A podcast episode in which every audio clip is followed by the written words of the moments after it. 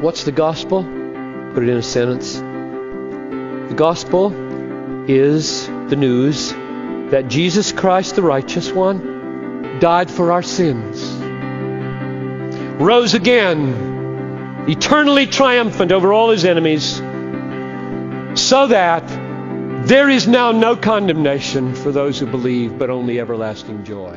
That's the gospel.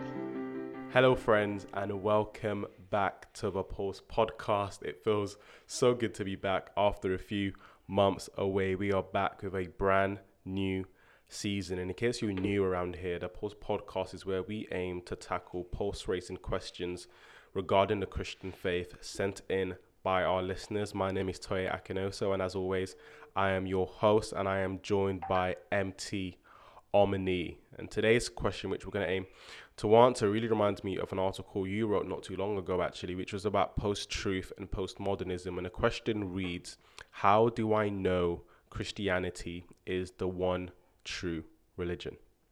Over to you, Mike. That's a good question. I mean, um, we've answered this uh, question in part in uh, a few episodes ago when we discussed, you know, how can we trust the Bible? How do we know the Bible is the Word of God? Um, when there's so many translations, how can we believe it?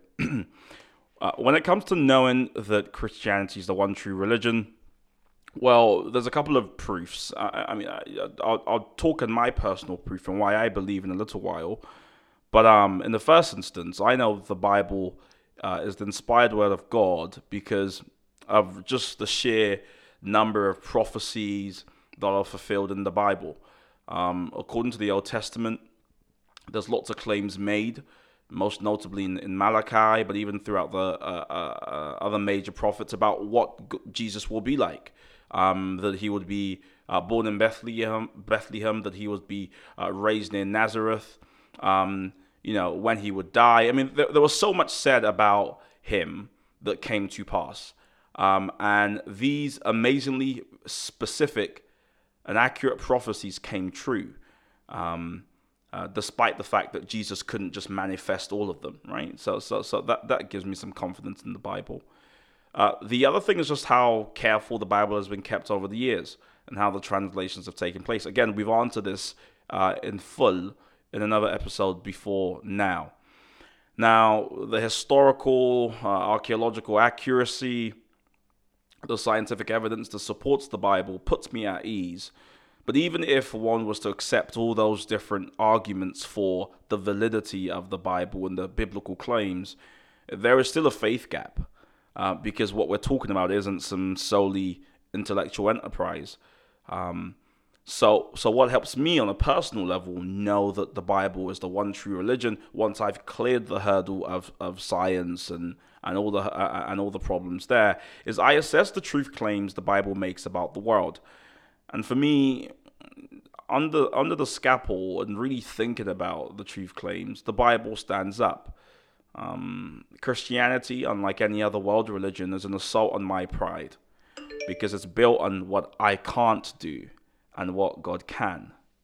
Now, I, I live with myself, so I'm very aware of my limitations. And so Christianity and the and the gospel begins acknowledging my shortcomings, which I know.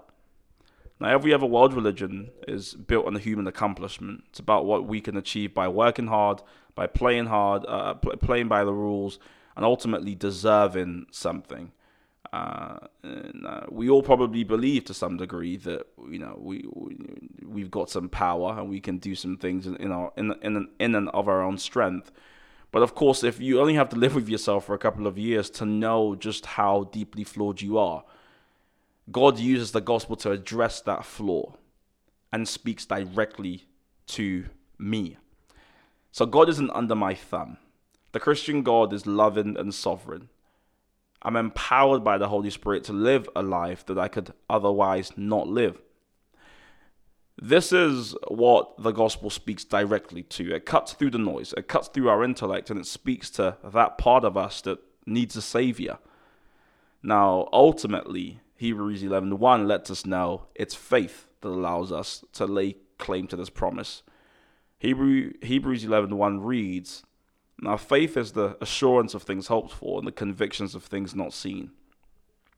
And ultimately, my belief and trust and reliance on the gospel and Christianity is firmly on faith. I have to believe it.